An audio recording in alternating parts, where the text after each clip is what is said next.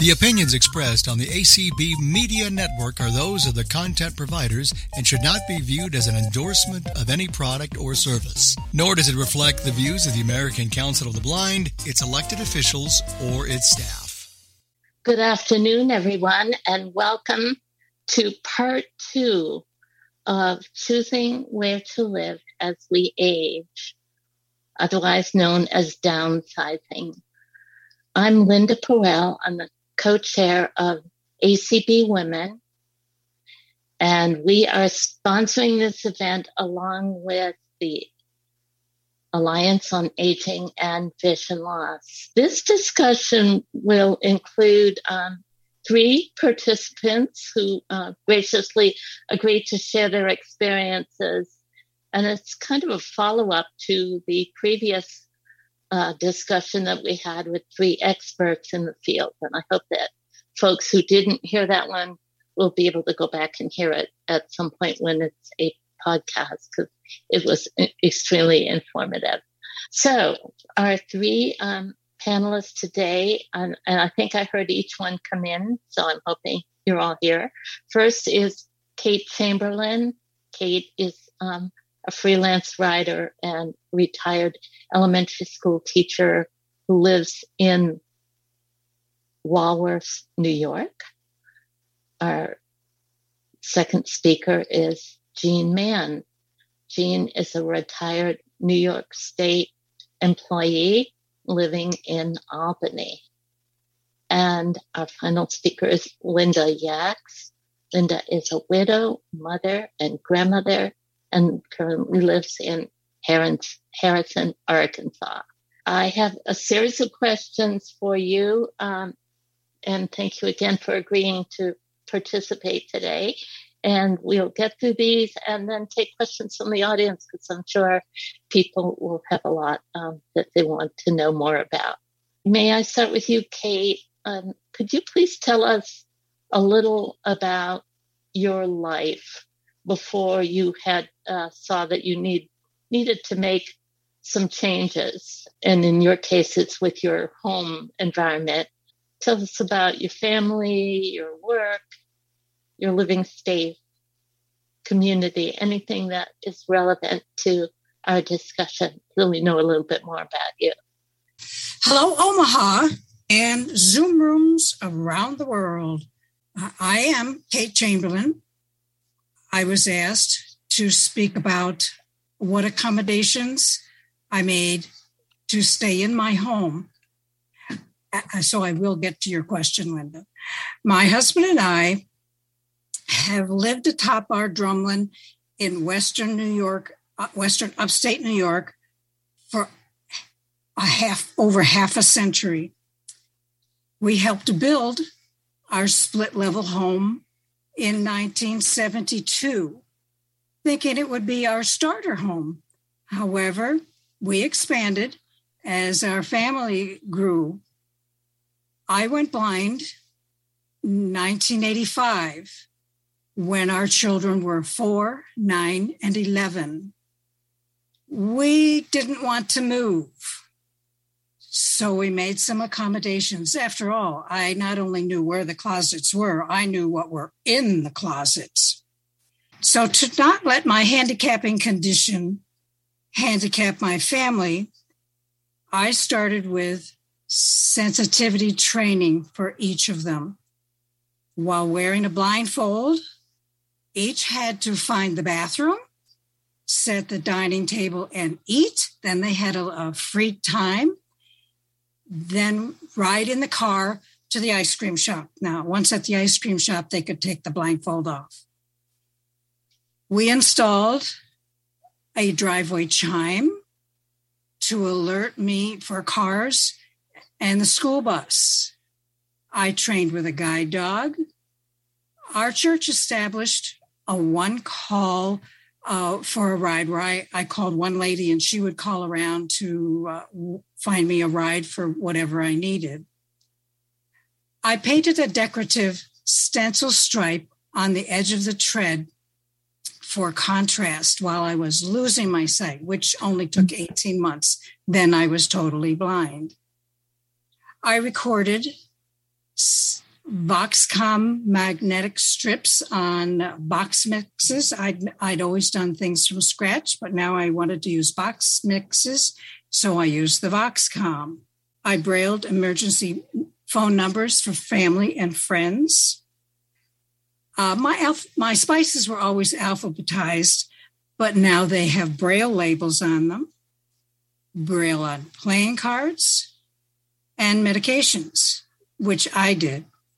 I used tagboard patterns for sewing. I put braille to color the name color of the spools of thread, and I used a wire needle threader. My clothes are color coded in the closet. Uh, high marks on the washer and dryer, microwave, stove top, and oven. I set up a safe area for adopted toddlers to play in. When I was 55, we adopted a, a newborn and his uh, almost two year old brother. I still use a Flowbee to do haircuts. I learned the mm-hmm. computer and uh, internet. We have raised edges along our brick paths rope around the garden to walk easily. It's about uh, waist high. I would sit on my son's skateboard to roll on the boards of, of the square foot gardening to weed. We located our, located our 20 by 40 foot swimming pool as close to the house as the code would allow. My husband didn't want me wandering out in the backyard getting lost when I wanted to go swimming. Other renovations to our home included half height steps, which are about six inches instead of the full height, lever door handles, flag, flat door sills, ramps, handrails on the stairs and shower, wheelchair wide bathroom doors. Another very important accommodation is that my husband and I accommodate each other. I probably missed a few things that would be obvious to a visitor, but I hope you found something useful in this presentation. And I'd be happy to answer any questions uh, after when Linda opens up to questions. Well, that's Kate's two cents. And thank you for listening. oh, Kate, we're going to ask for two more, I think. Um, I uh, uh, it's amazing. You know, I would never want to move out of that house if I were you. In terms oh, of they're, they're going to have take me out feet first. yeah, yeah. You have really um, you are the poster child for planning ahead and get it, getting everything in place that that one might need. Um, uh, you didn't mention the hot tub, which I know you have too. I um, well, I my goodness. so you did all of this some time ago. It sounded like while your children was still at home and growing up. Is that right? Yes, some was uh, early on uh, when I first became blind in 85, uh, like the uh, sensitivity training. I, I thought was very important to do. And then things were added as our family grew and, and uh, my needs grew. Um, so, you know, our major renovations were not all at once. Uh, there were five, six, eight years between the adding on the, well, the hot tub room and the front vestibule that has uh, a brick terrace that we planned. It, it is going to be, it is height wise, it's very easy to add a ramp up to the front door. We did put a ramp in the uh, garage area already, but if need be, it's going to be easy enough to add a ramp to uh, the front of the house. And that's also when we did added the tub room, we made the wheelchair wide bathroom doors. Uh, we did, we worked with an architect and I loved it because he sat down and he said, Kate, tell me your dream. And so I did. so We tried. And now you have them. Um, do, do you or your husband currently you use a wheelchair, or do you imagine that someday you might, and that you're that's, prepared for them? yeah, that's future planning. Future planning. Yeah. That's all. Yeah. yeah. Good. But I do have I have a friend who's in a wheelchair, uh, but uh, she doesn't travel much. But you know, it, it's available if she needs it through the garage. Exactly. If, if right, you can invite people in who uh, fit that category. Thank you, Kate, for starting out. I think this is a good way to to do this, and we'll stick with it now. So um, let's have an overview from Jean. Um, you were a working woman for many years. Um, at some point, you made a decision about moving to your current situation. Can you talk a bit about all of that? Sure. Um, I I worked for New York State for 34 years, and I have lived in apartments um, since shortly after I started working. I'm single. Um, somewhere around uh, 2004, a friend of mine said she had this place that she wanted to look at, and it was called um, Avila Retirement Community, and it was an independent senior residence. And so she asked me to come with her. So it's a what it is is it's um, well there are several buildings. We live in I live in what's called the Grand Lodge, and so um, it, there's an east and west wing which are apartments it's a four story building. There's like probably around 125 apartments. And then the middle section is like where the dining room is and the, what they call the great room and um, living room and fitness center and all the all the activity areas. I had been living in an apartment for oh I, I was there 20 almost 21 years altogether. But when we looked at this place, it was full, completely full, and there was a waiting list, and I was number 212. Oh. And you had to, yeah. So you had to put a you put a thousand dollar deposit down if you thought you might want to live here someday, and then if you decided not to, then you could get your money back. I put a deposit down. I didn't think I would ever get here. You had to pay an entry fee to get in, and basically most people would sell their house, and that's how they'd have the money to get in. And then depending on how much you paid to get in, you might get part of that back when you left, or if you died, it would go into your estate. So as time went on, my friend um, decided she couldn't afford to live here, so she took her name off the list. And they called me occasionally and they offered to show me apartments. And I said, you know, I can't afford it, can't afford it, can't afford it. And then they would call and say, we're going to have thus and such a, an activity. Um, would you like to come? We're inviting some of our potential um, residences for lunch. And every time I came, I thought, I really think I want to go there, but I'm never going to be able to afford it. I should really take my name off the list. But I didn't. And one day, it was really funny because my cleaning person quit. Two or three things happened that made me really want to get out of the apartment I was in.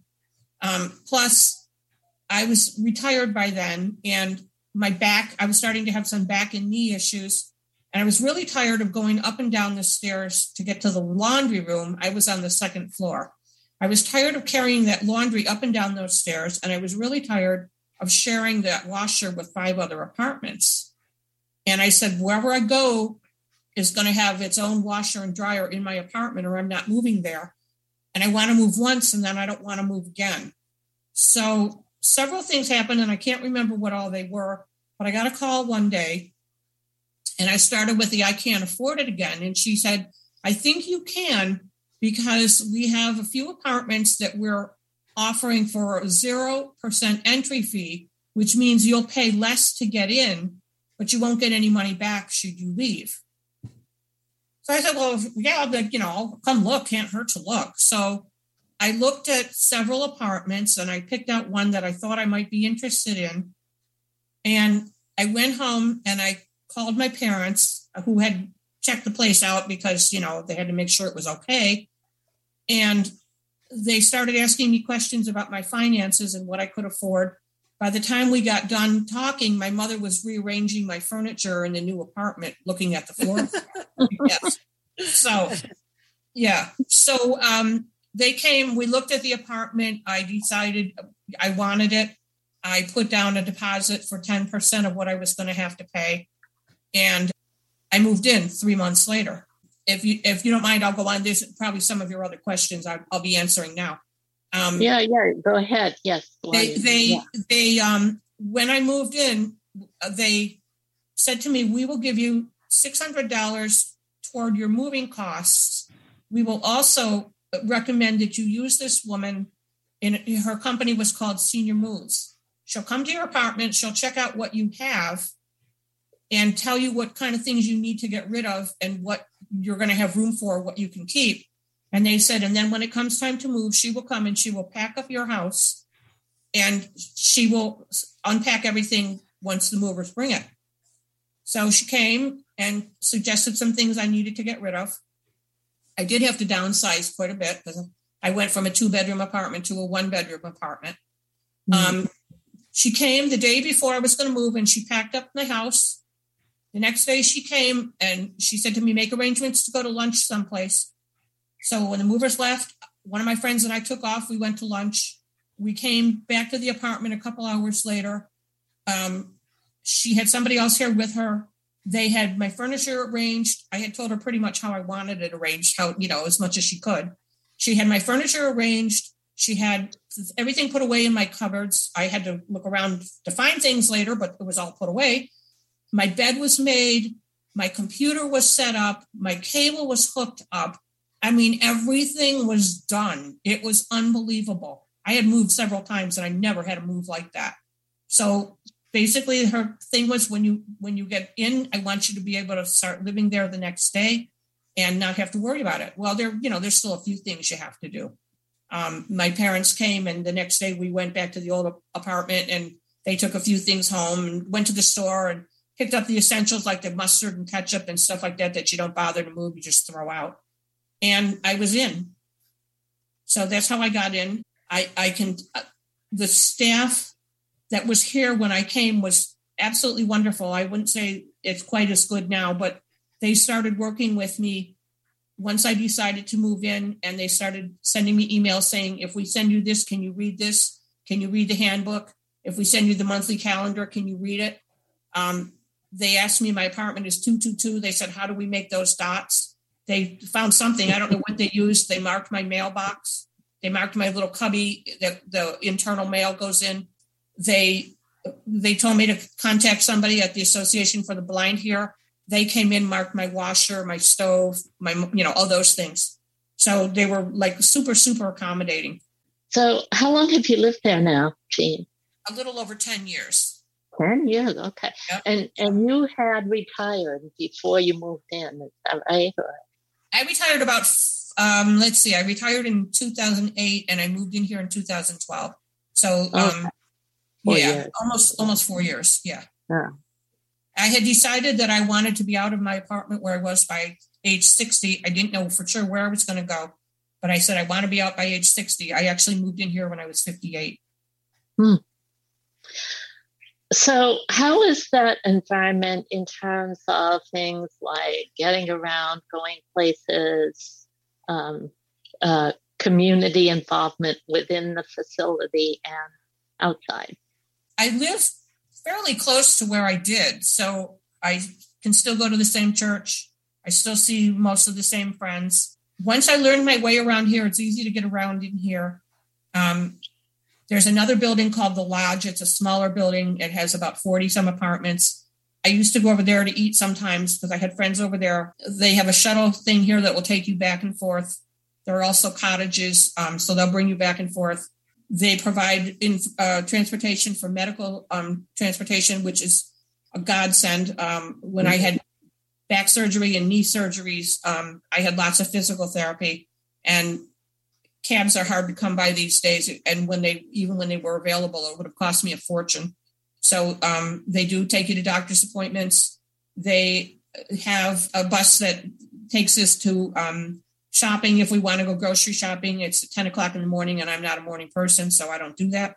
They do a four mall circuit uh, actually now they do it twice a week. They do it once in, in the morning and then later they'll do it at like one o'clock in the afternoon on another day they do trips. Um, they have a, a 20 23 passenger bus. Um, so they will do trips. I've taken some, not lately, but I have taken some. There are a lot of community activities. They bring in people for concerts. They're starting to do a lot of wellness things. Um, they have wine and cheese every Wednesday, no Thursday. They they do ice cream socials like every other Friday and during the summer. Uh, mm. Lots of card games, Trivial Pursuit. We started all kinds of things. I, I don't take part in a lot of them. I do some, but I I don't take part in in I'm a lot younger than most of the people here, so I don't I really don't take part in a lot of the things. I have kind of my own life outside, which a lot of the people don't. But it's there if you want it. That's great. I, I, I don't need, you know, like dollar to dollar details, but like, does your monthly or annual payment for rent and what have you, uh, is it taken out of your account on on a uh, ongoing basis, or do you pay a flat fee, you know, going in and then you they pay, with you pay what you pay to come in, then you pay them and and like i said depending on what you pay to get in i won't get any money back but you know most people right. do um, right. Then you pay a monthly fee which um, goes up every july.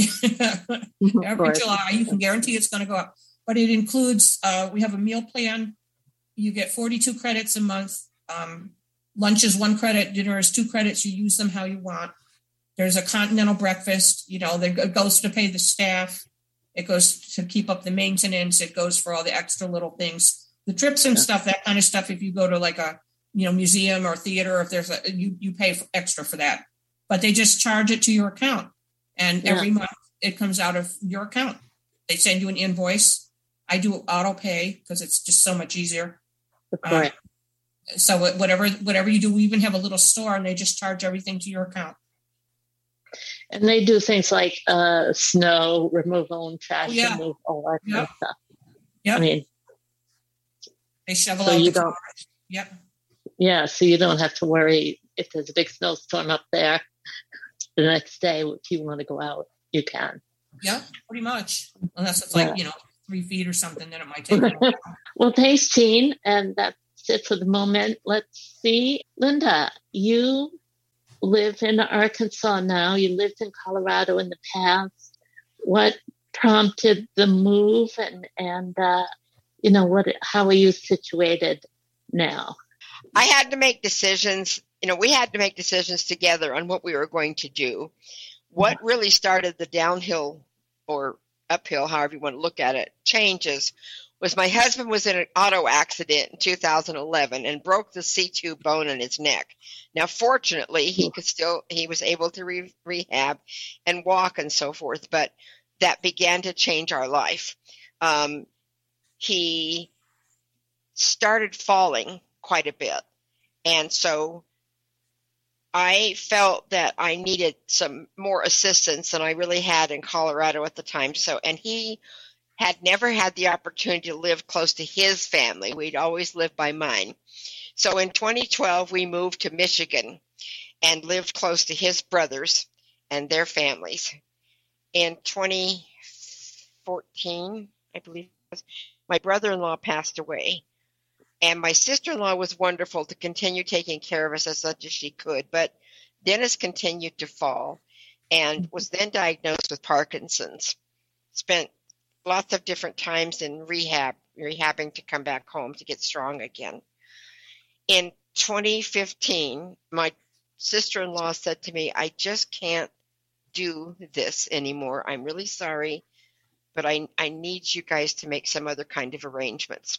And God was in this because at exactly the same time, my son found a house here in Harrison that had a basement apartment that we could move into. It had a, a, a ground level exit out of the apartment. So we moved on Labor Day weekend of 2015 into that house. Dennis continued to have issues and really became wheelchair bound. And and I was his caregiver. We did have people from area agency on aging come in and help us figure out things, uh, the agency here actually does have a component that you can hire caregiver support, caregivers, And so I had someone coming in for an hour three times a week, and they were giving him a bath and taking care of that kind of detail.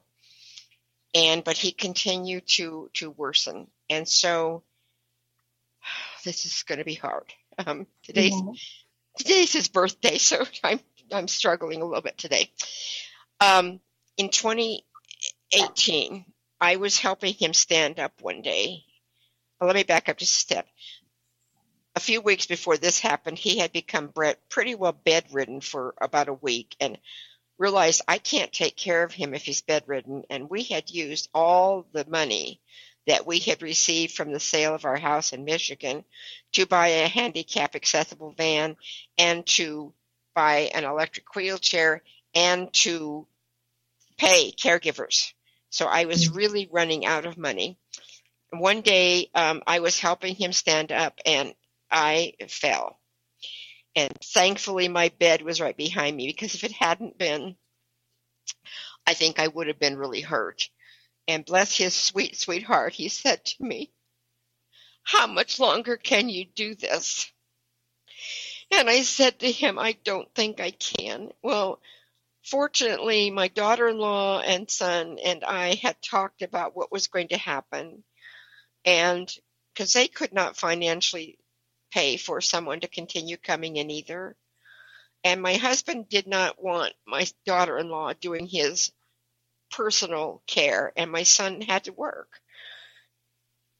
So we had gone and looked at nursing homes and um, had talked to an assisted living place and realized he was beyond the assisted living. And so uh, I had put us on a waiting list at one of the best nursing homes. I think it's the best nursing home here in town.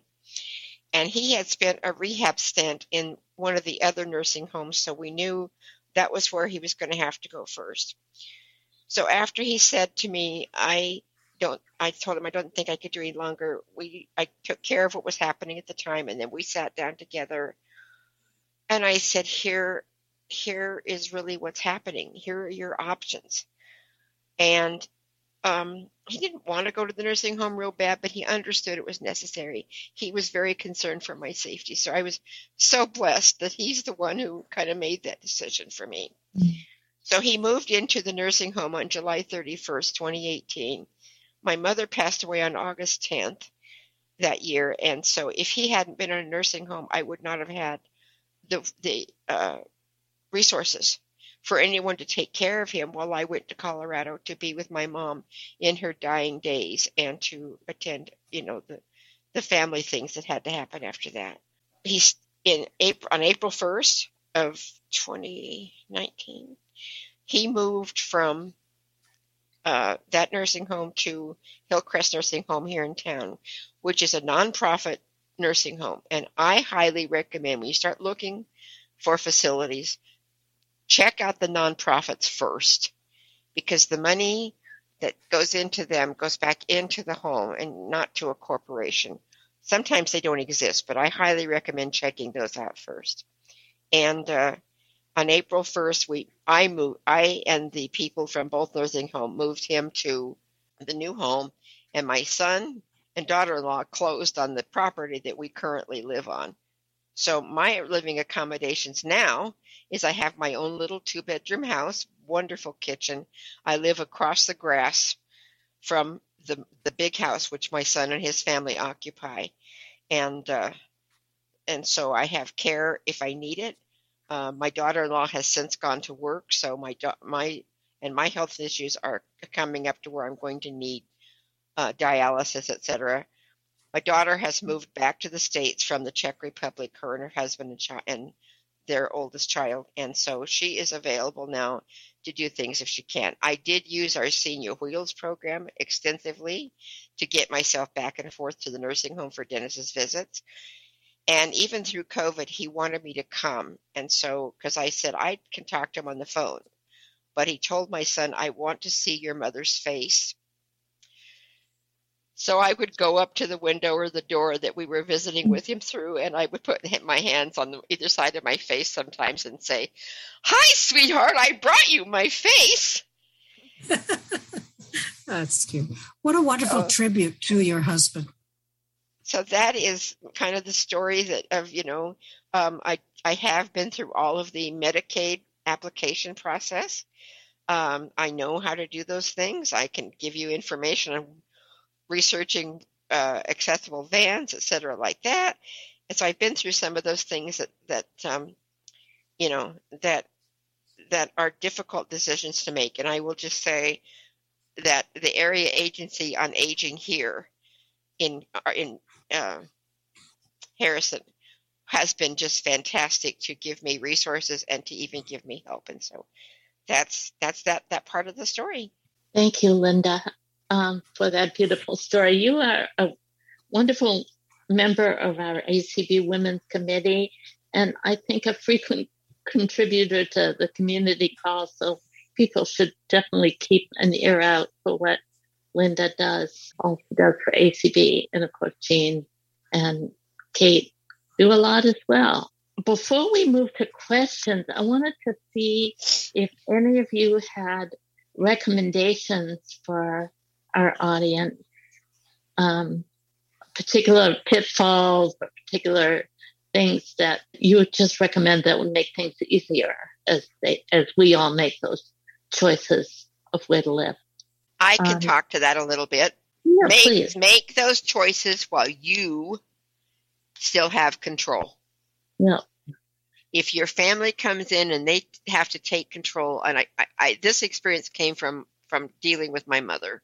She refused to have any kind of a um, go into a home, and so you know she would not downsize. She would not make those decisions, and I am sure that many items that she would have liked to have gone somewhere went in the trash. Make those decisions while you have control, and look at ways to make your homes as safe as possible. I can't really climb safely anymore.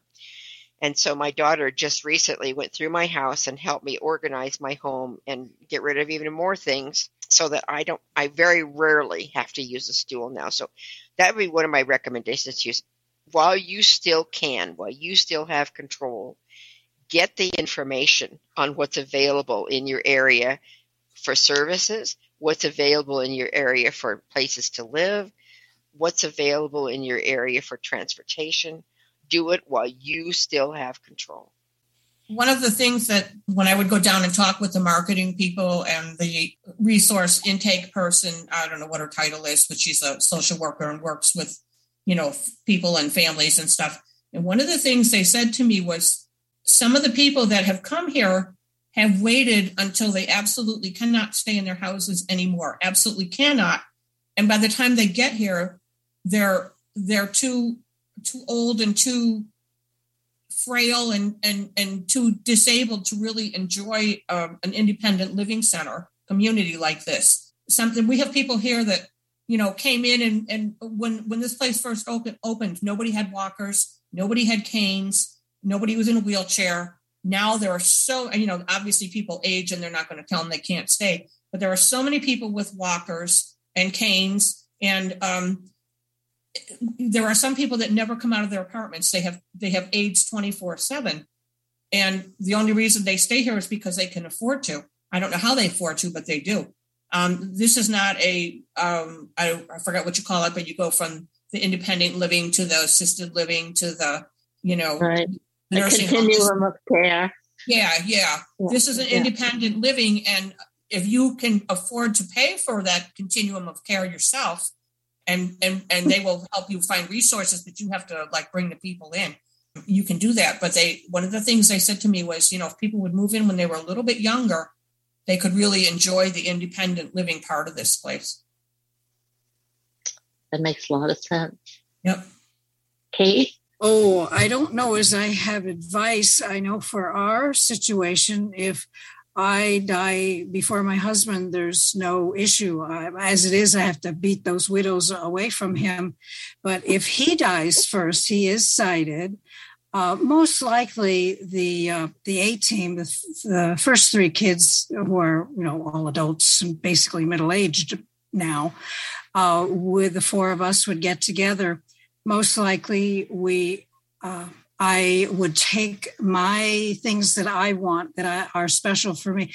All right. Throughout the years, as the kids want something, they put their name on the bottom of it, whether it's a, a rocking chair or a dresser. They put their name on there so they know that's what they can take. But um, my daughter's house has a first floor studio apartment that she rents out. I, I, I would either kick that guy out or move in with him if if I were left alone.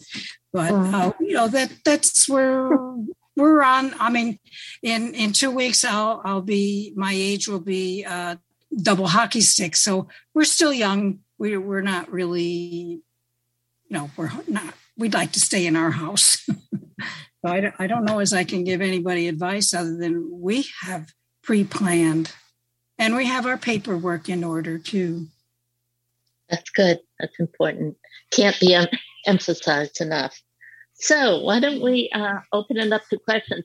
We, maybe we can take a few more than, than we managed to get into the earlier call, since there were so many then. Um, we- Thank you. My name is Carol. I'm calling from Maine. This has been delightful and timely for me. I'm 79 years old and live in my own home. I'm blessed. My husband, I'm widow. And just over the last month, have been doing exactly this kind of thinking. I'm still I'm I am visually impaired and my vision is failing, but I do still have my marbles and they still kind of click together pretty well. I can get around, but my my daughter and her daughter and one of my daughters-in-law were up just within the last few weeks and we went and started doing the looking around. I have no plan to leave my home at this point, but over and over again, I've seen people who um, waited until we have to find its place tomorrow, as mm. you were just indicating. So I'm in that place right now and have gone and looked at several places. And it's been very, very interesting because, yes, they are expensive, and I'm fortunate. And that would be one thing I would suggest to people who might be thinking about this really take a serious look at your finances and figure out where are you at, what do you need, and um, how much money do you actually have to spend if you need to move or if you need to bring people in. And one of the things I noticed about the places we looked at was they felt like kind of almost like high end hotels a little bit. And so I've got to expand my looking to more to warmer places and I wondered if anyone on the panel or anyone else in the rooms on Zoom or whatever has done some of that looking and found what they have found and experienced. Um, the other thing I would say is we, I did also sit down. We sat down with a lawyer. I've got a pretty simple estate planning thing, but it really felt so good. It was simple. It was look it took 45 minutes if that per, um, and I it was not terribly expensive, overly expensive, I should say. And I have the paperwork, and she's I've got that to look at. We'll the kids and I'll go over it. But just any other suggestions that that feet on the ground kind of stuff of looking and how you found places or looked at places, even if you didn't end up in them. Thanks. Carol, can I just, before you leave uh, back off, can I just know your last name, please? Sure, it's Mackey, Carol Mackey. Yep. Okay. I'm I'm Linda Perel, and it just happens my husband and I are going to be leaving San Francisco and moving back to Maine where I grew up. Oh. So you might be oh. hearing from me. Oh, please. Yes, that would be delightful. Yeah, where in Maine, if I may ask? Where are you Portland going? area. Portland area? Yeah, well, that's where I am. Yeah, I'm in oh. Cumberland, oh. which is outside Super. Portland. Yeah. Uh, okay. Yeah. oh, please do. Town. Well, yes, please. So I asked a very interesting question about finding a place that's warm. I love that. Um, any thoughts on that? And I didn't mean that geographically. I meant that. Okay, in, that's you know, what I was wondering. Yeah, yeah, yeah, I didn't know. I no. I will tell you that first of all, I want to say this most states, if not all, do have a resource in their government listing or someplace where you can see how all of the caregiver type facilities are rated. Now, I will tell you, just because something's rated a five star does not mean it's really perfect. Mhm. Um, for and for one thing, staff shortage adds a huge thing. So, another thing I suggest when you start looking is do not make an appointment. If the place will not let you come and see it without making an appointment, I'm probably not going to be interested unless I have to. And the reason is is that they can they you know, there's things they can do like get all the trash out of the hall or whatever if they know you're coming. Um, and that's something I also suggest to people. If you have people in caregiving facilities, don't let them know you're coming and come different times of the day so you can really see what goes on in the facility. Uh, people who visit their family often, I will tell you that family member gets priority. I, I, that's a sad saying. My daughter worked in a nursing home for a while, and she told me that is exactly right. But checking into um, your state organizations, if you can't find something, check with Health and Human Services and, of course, Area Agency on Aging. And they can help you get a list of the places in your area to go visit. And they can help you. I mean, by being able to see the rating, at least you have a little bit of an idea. And again, they will also tell you whether the facilities are profit and or nonprofit. And Right. I truly believe if I could possibly get into a nonprofit, that's where I will go. Well, that now you're talking more about nursing homes. If you're looking Yeah. for like an independent, um, Retirement Independent, place like- yes. like I'm you. in, I heard about it through a friend who heard about it through somebody else. Um, around here, I don't know what they do up there, but around here, all the places advertise on TV like crazy. Um, Mhm. when I when I came here, there weren't so many around, and actually, there's only a couple in, in right in my area um, that have what I wanted. Some of the independent senior places are more like little houses or cottages where you have community activities, but you do all your own cooking. You know, you're cleaning. You they're like condos. You take care of everything inside. They take care of the outside. This one, my friends call this my cruise ship. Um, they've come here for dinner, and it's um, and, and I mean, we have facilities in our apartments. We can cook if we want, but they they call it my cruise ship because we have um, it's called fine dining. And if you want, you don't have to do this, but you know, there's an appetizer, there's a soup salad, there's dinner, there's you know the whole works. And and and the day I came to look at the place, they were doing a I don't know what they called it, but it was like a Mardi Gras kind of thing, and they invited us to stay for lunch, which didn't didn't hurt their cause any. um, but a, a place like this, you do need to make. I mean, you could stop in, but you really do need to make an appointment for the, somebody to show you around, and and they will. There was another place I was looking at, but they were still in the planning stages, and they didn't have the style apartment I wanted available. And then right after I decided to move here, they called me and told me somebody had canceled, and did I want to put my name on that list for that apartment? Um, but it was a little bit out of the area where I lived, and I, I really wanted to stay as close to the area as where I was living as I could. But I would just, you know, like I, I, I assume these places are also listed, like Linda said, but um, just check your, you know, your TV commercials because if they have openings, they'll be advertising.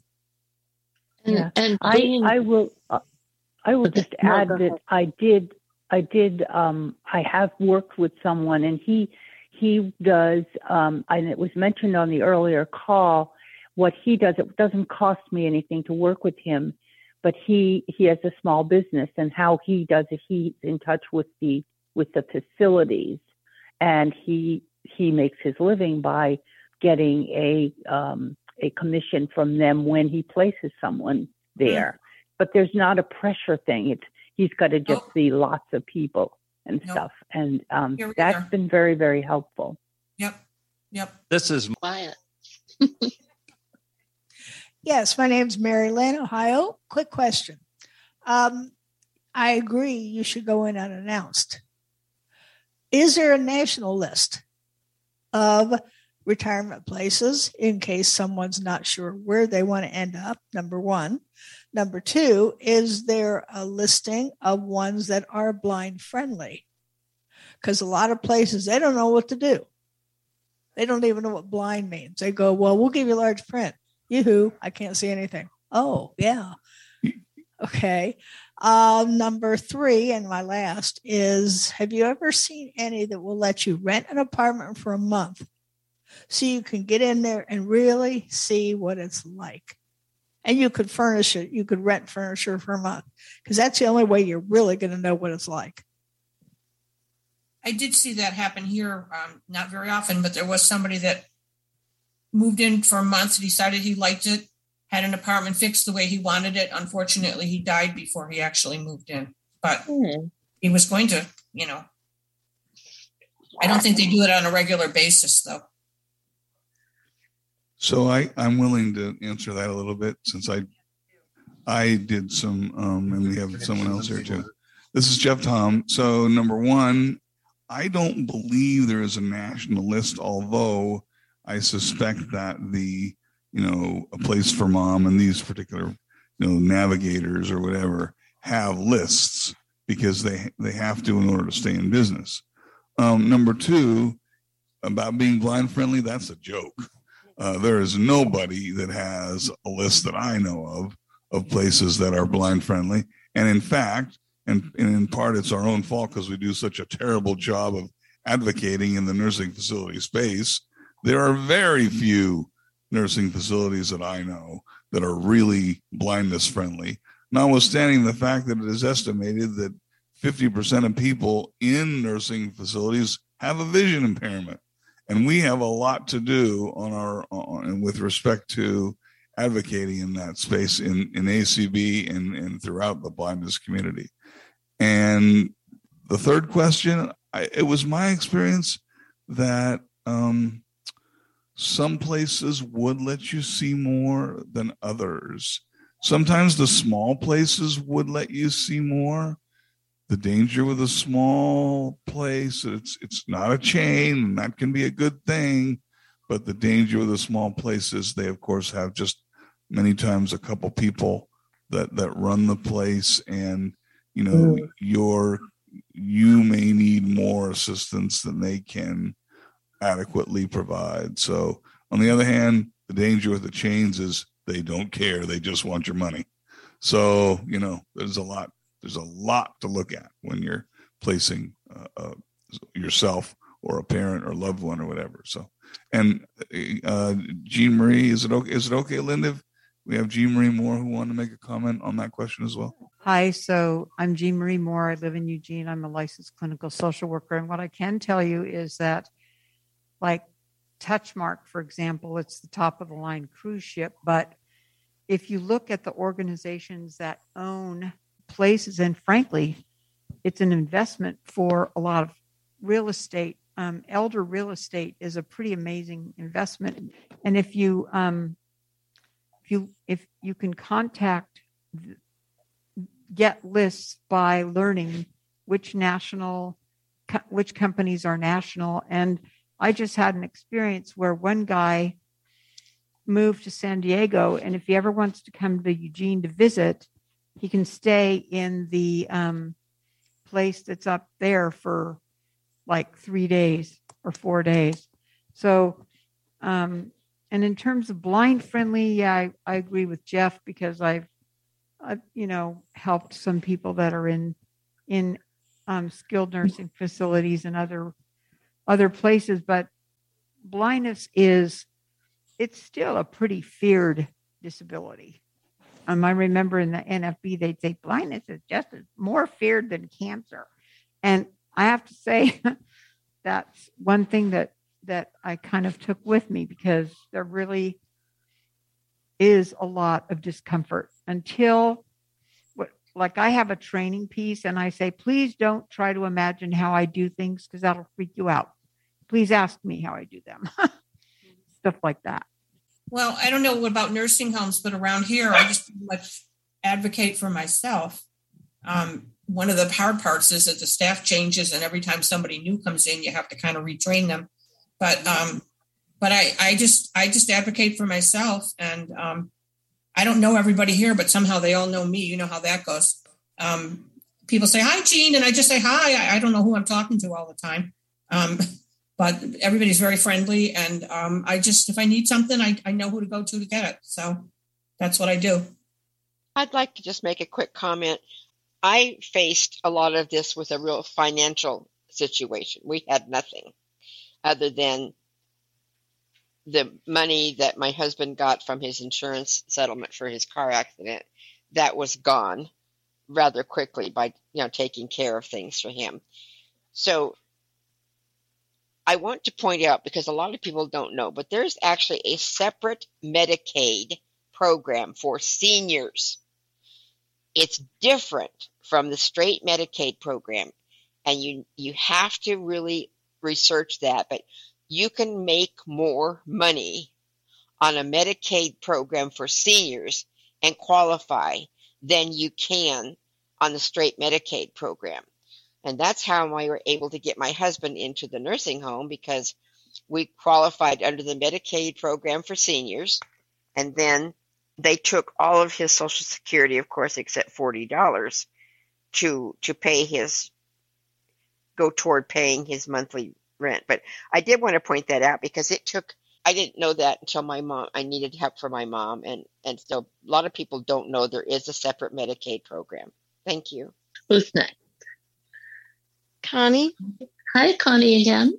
So, uh, like Linda, I was the primary caregiver for my husband who was sighted. Um, and he helped me with a lot of stuff, but he passed away. Um, but when he was ill, the roles were reversed, and I had to take care of him. So, um, you know, we he wanted to stay in the home. So I used home health care services, caregivers, home hospice care, and we were able to accomplish that. But the thought that crosses my mind now, and I asked this in the last call, is so what happens if when I start having house? I live alone now. He's gone. I'm totally blind. I live alone. Family, no family close by. I'm pretty independent right now, and I own the house. You know, and I and I'm very independent right now. But what's going to happen down the road if I start having health issues? I'm going to be turning 65 in August, and so I'm not getting any younger. Uh, so I guess my question to all of you is, how did you decide?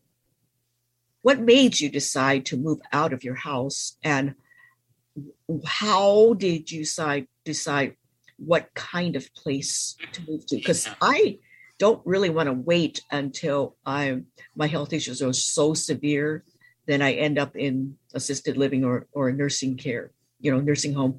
I think I'd want to move before that point and maybe perhaps live in an independent place because I think I would like a place with activities, but at the same time, my energy, I like being around people, but at the same time, my energy level for being around people is not as high as it used to be. And I don't know if it's the grief or just old age or what, but it's like I can take people for about three or four hours and then I want to be by myself because I'm pretty private. So, anyway, that was a mouthful. Sorry about that. So, if anyone wants to address that, I, I would appreciate it. Thanks.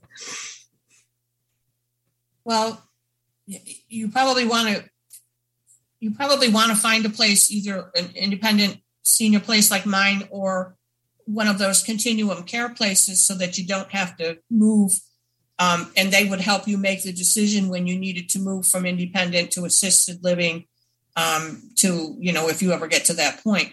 Um, and I, I honestly i like i said i, I found this place through friends uh, way before i was ready to move here so probably you should start looking now um, yeah. i I, I don't know if you're in any other associate, you know, groups or anything where you could hear of places like from word of mouth. I'm I'm assuming that the what was that place you suggested, Linda? There's a state list or something. I would assume that independent um, senior housing places would be on that list, but I don't know. They should be on that list, but I can I think one of the places I might start, Connie, would be maybe doing a little bit of Google research. But yeah, also yeah, also go, you know, get in touch with your area agency on aging or their mm-hmm. equivalent mm-hmm. and start getting information from them right now. I'm so proud of you for understanding that you have to make these decisions for yourself because it's tough. Mm. And, and make sure you tell them you don't want Section 8 housing because that's probably what they're going to, uh, they may think that's what you want and you don't want that. You know, you can afford something other than that. So, right um, make sure that you tell them that. Thank you. This and is also, probably good to put your name on lists as soon as Oh, you yes. identify something that might work out.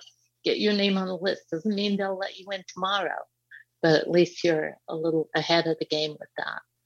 It doesn't mean you ever have to go there either. Right. know, right. But it means that if they have an opening and it might it might be a little bit sooner than you think you're ready to go, but you might decide, well, now's a good time. And um, we've had people here that you said, yes, would you hold the apartment for me? You know, I'll I'll pay down the deposit, the ten thousand or the ten percent, but I need to I need to sell my house.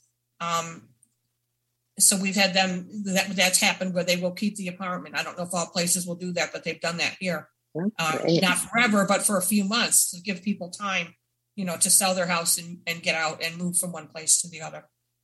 This is Michael Byington, and uh, I really appreciate you all doing this panel. Um, I came to learn, but I wanted to share that about uh, 20 25 years ago, why my wife and I had to help my mother with these decisions. And now I'm in my late 60s and she's in her mid 70s, and we're thinking about uh, making the transitions. My wife still desires to live in her own house until they carry her out feet first, or so she says. And I certainly understand that. But just having gone through the experience, a couple of things that I did want to share is the places that offer continual care that you buy into and they're going to take care of you that no matter what happens the rules that were mentioned earlier apply even more to those areas and in those type of places you don't want to just ask to see the independent living area and to live there but you want to show up and observe each level of care that they purport to provide uh, at uh, odd times. So you really know what's going on in assisted living. Are those people really happy with the assistance they're getting? Uh, how does the nursing home smell if people have to uh, have health problems where they have to go into total care? And uh, how much space does the person actually have? How many of their own things can they have around them, as well as the staff issues and so on? And so uh, the, the the one thing I simply wanted to add to this is when you're looking at continuous care facilities as a possibility, which usually do uh, require you to sell your house and put most of your savings into their program to ensure your care. You want to look at everything, every level. Thank you. We have, yes, it is. Um, there's a comment I want to make before we go to Zoom. Another thing to keep in mind when you're looking at places to, that you might live is that think about the composition of the staff.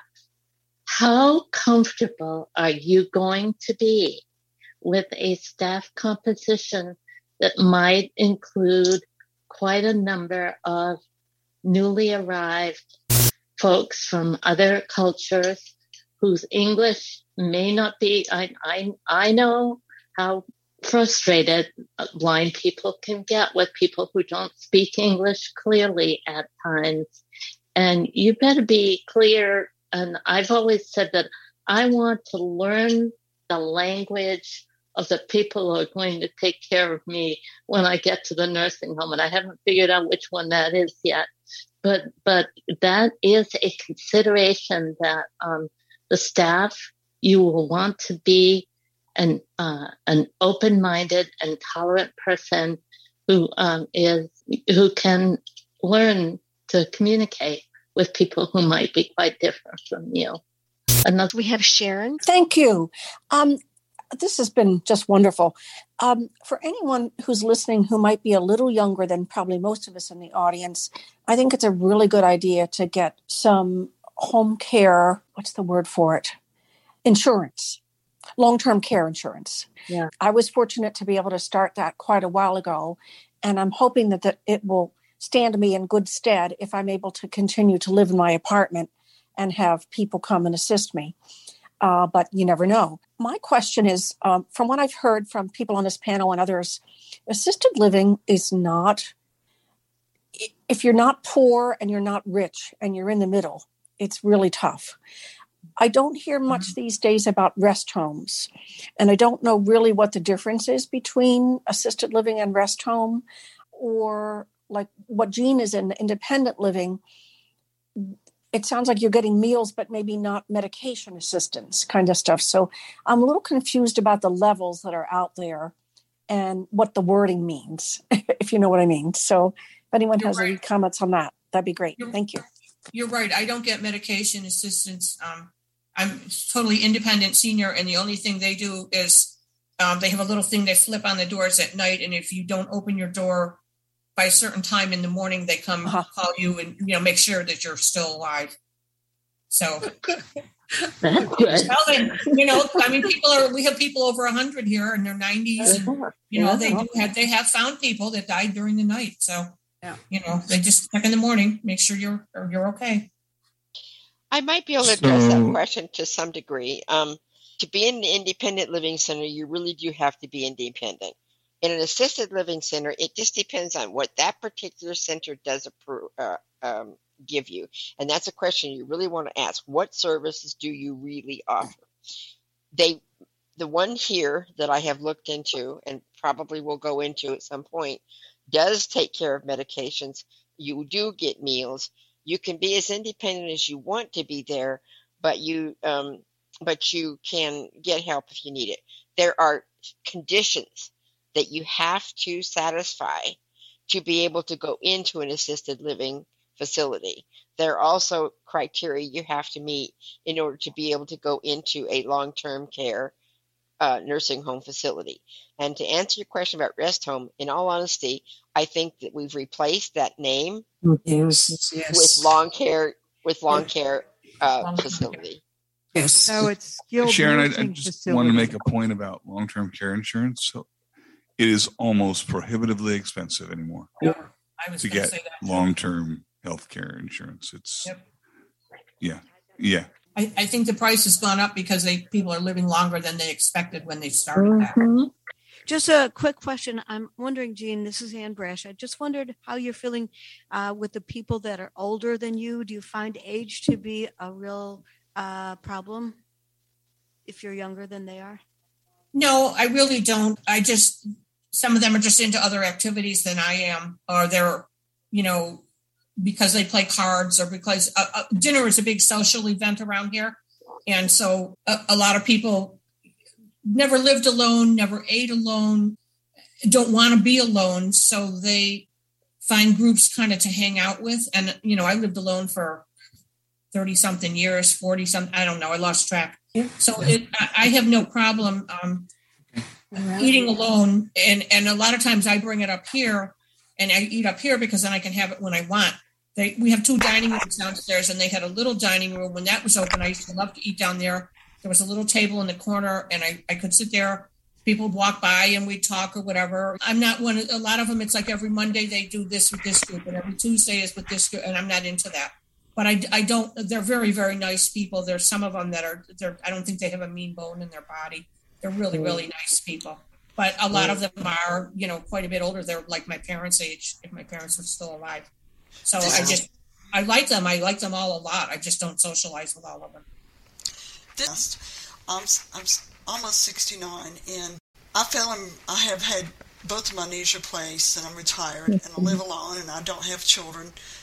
My siblings live alone as well. Um, so the issue I'm running into, I, I actually got to live in a rehab facility facility that has different levels of care, and I started thinking about moving in, but and I looked at one of the apartments. But the things that really held me back was one, the cost. It was like mm. five thousand dollars a month to live mm-hmm. there, and it's a whole lot more than what I'm paying on my mortgage and everything else. The other thing was that the space issue, and you know, I love my Braille books, and I just wondered if you read Braille, Jean, how do you manage that? Because I think you know, it wouldn't have a room for my Braille Bible and all the things that I I have. And the other thing was the woman told me that the average age of people was 83. Well, I wasn't ready for that. And even though my sister was ready to pack me up and move me in, I just said, no way, Jose. I don't know how to work through the cost factor. I mean, I see both sides, but it just seems prohibitively expensive. Well, my cost is a little over three thousand a month right now. Um, it was like twenty three hundred when I moved in, so you see, it's gone up a lot. Yeah. Every year goes up. As far as the Braille, I have a Bible too, and it takes up. I have two bookshelves. It takes up three shelves of one of my bookshelves. Um, my my music for church takes up probably almost one and a half. Books, I just I have a couple baskets. I have different places I keep things, but I just at some point you just have to get rid of some of it. I mean, you just can't keep it all. Um, so I just don't keep everything. The age factor didn't really bother me because I just come and go and do what I want. And when I want to be with the people, I can be with them. And when I don't want to be with them, I'm not. I'm, you know, I have my own apartment. It's 800 something square feet. It's not super tiny. So I, I have no problem with that. You know, I come and go as I please. And, and when I want to be with them, I am. And, you know, when I don't, I, it's like living in my own apartment. I just take advantage of some of the things that are offered and the ones I don't want, I don't use. 800 square feet is very good, Jean. You're very It's a, it's a good size. Yeah.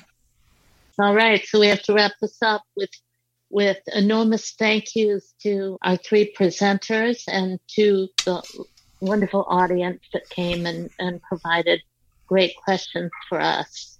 Looks like this is a subject that could uh, be relevant for conventions going forward, and and uh, Jeff and I can talk about doing programs during the year with AAVL and the women, and um, keep keep the conversation going. So thank you all very much for coming today. Thank you, Linda. I just want to say quickly, Linda, thank you for inviting me to come and do this. It was an honor. Oh, it, was my pleasure, Linda. You contributed so much. Everyone did, um, Kate and and Jean and the whole crew. So thanks, everybody.